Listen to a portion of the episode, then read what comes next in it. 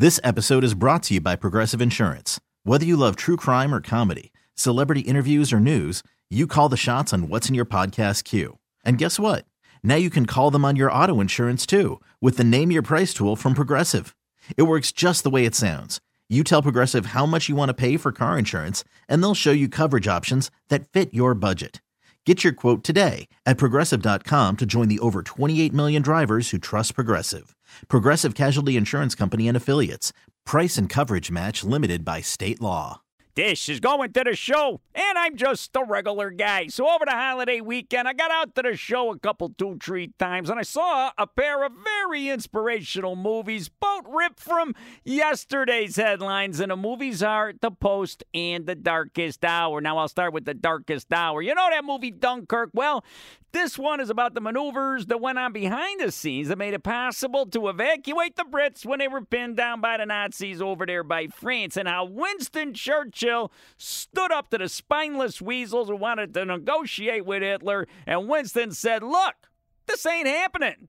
Okay, maybe not in those words because he was Winston Churchill's, but what he said, he said, We'll fight on the beaches, we'll fight him in the fields, we'll fight him in the streets. And when Gary Oldman, under tons of makeup, belts out that speech, I got to tell you, pal, I was ready to run out of the show, hop on a boat, go back in time 77 years, and join in the fight myself. Because without Churchill, let me tell you, it's all crumpets and sauerkraut over there, all right? Now, Gary Oldman, he's going to get an Oscar for playing the old man, even though I didn't even know what he was saying half of the time. But but I understood the gist. And the darkest hour, it's one terrific historical epic.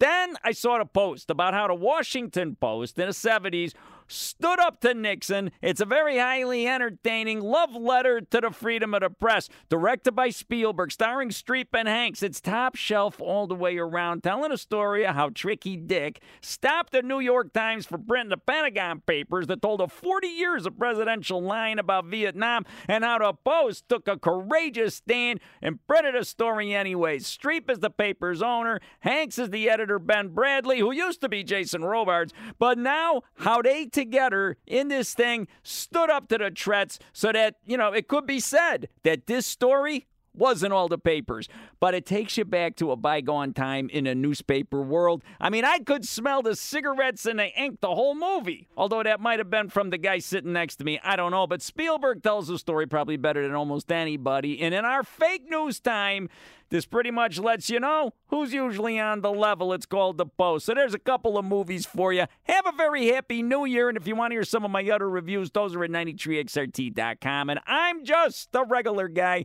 on 93xrt, Chicago's finest rock. This episode is brought to you by Progressive Insurance. Whether you love true crime or comedy, celebrity interviews or news, you call the shots on what's in your podcast queue. And guess what? Now you can call them on your auto insurance too with the Name Your Price tool from Progressive. It works just the way it sounds. You tell Progressive how much you want to pay for car insurance, and they'll show you coverage options that fit your budget. Get your quote today at progressive.com to join the over 28 million drivers who trust Progressive. Progressive Casualty Insurance Company and Affiliates. Price and coverage match limited by state law.